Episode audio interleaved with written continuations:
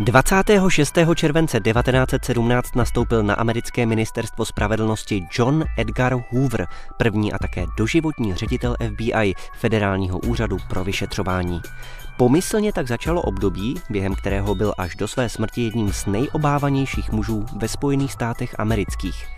Narodil se 1. ledna 1895 ve Washingtonu. Pro ministerstvo spravedlnosti začal pracovat hned po dokončení právnické fakulty. Začal tam pracovat v divizi registru možných nepřátel státu, kterou prezident Wilson založil na začátku první světové války. Po vstupu Ameriky do války přišel divizi vhod špionážní zákon, který Wilson protlačil kongresem 15. června stejného roku. Začal vznikat seznam nepohodlných osob, které by mohly být napojené na Německo. Německo. Po válce v roce 1919 se Hoover stal šéfem spravodajského odboru Úřadu pro vyšetřování BOI, předchůdce FBI. Po Německu se novým nepřítelem stalo bolševické Rusko a Hoover sledoval vůdce z řad amerických komunistů a anarchistů, kteří stáli za dělnickými nepokoji v letech 1919 a 20. Nejradikálnější z nich zatkl a nechal je vyhostit z Ameriky. V roce 1924 se stal šéfem BOI.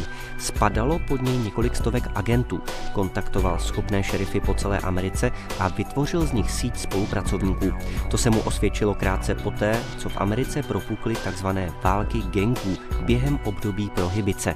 Jeho úřad dopadl několik proslulých gangstrů a vysloužil si respekt.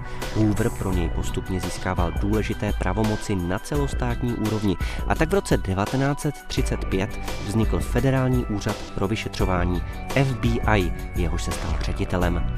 Díky tomu přišly stovky nových agentů, vznikaly nové vyšetřovací týmy. Hoover založil nejrozsáhlejší registr otisků prstů na světě a vytvořil první policejní vědeckou laboratoř. Během druhé světové války zatýkal německé agenty a připravoval kontrašpionáž proti Sovětskému svazu. Informace se mu hodily během 50. let éry tzv. McCarthyismu, kdy byli zatýkáni lidé za tzv. protiamerickou činnost. Využil je i následně v programu COINTELPRO. Ten měl sledovat americkou komunistickou stranu a také zejména levicové osobnosti nebo liberální aktivisty. Jeho agenti tak sledovali například Charlieho Chaplina nebo Martina Luthera Kinga. O programu se američané dozvěděli až v 70. letech po odhalení médií. Hoover vedl jako šéf FBI komisi, která měla vyšetřit atentát na prezidenta Kennedyho. Výsledky komise jsou dodnes spochybňovány. Se samotným Kennedym příliš dobré vztahy neměl, naopak dobře se mu spolupracovalo s prezidenty Trumanem, Eisenhowerem nebo Johnsonem, který mu dovolil být doživotním šéfem FBI. Hoover zemřel v 77 letech 2. května 1972. Až do smrti zůstal starým mládencem. Od 40. let se spekulovalo o jeho sexuální orientaci. Měl mít poměr se svým důvěrníkem v FBI Clydem Tolsnem. Podle neoficiálních informací se angažoval i mezi svobodnými zednáři. Jeho osudy sfilmoval v roce 2011 režisér Clint Eastwood. Hlavní roli ve snímku si zahrál Leonardo DiCaprio.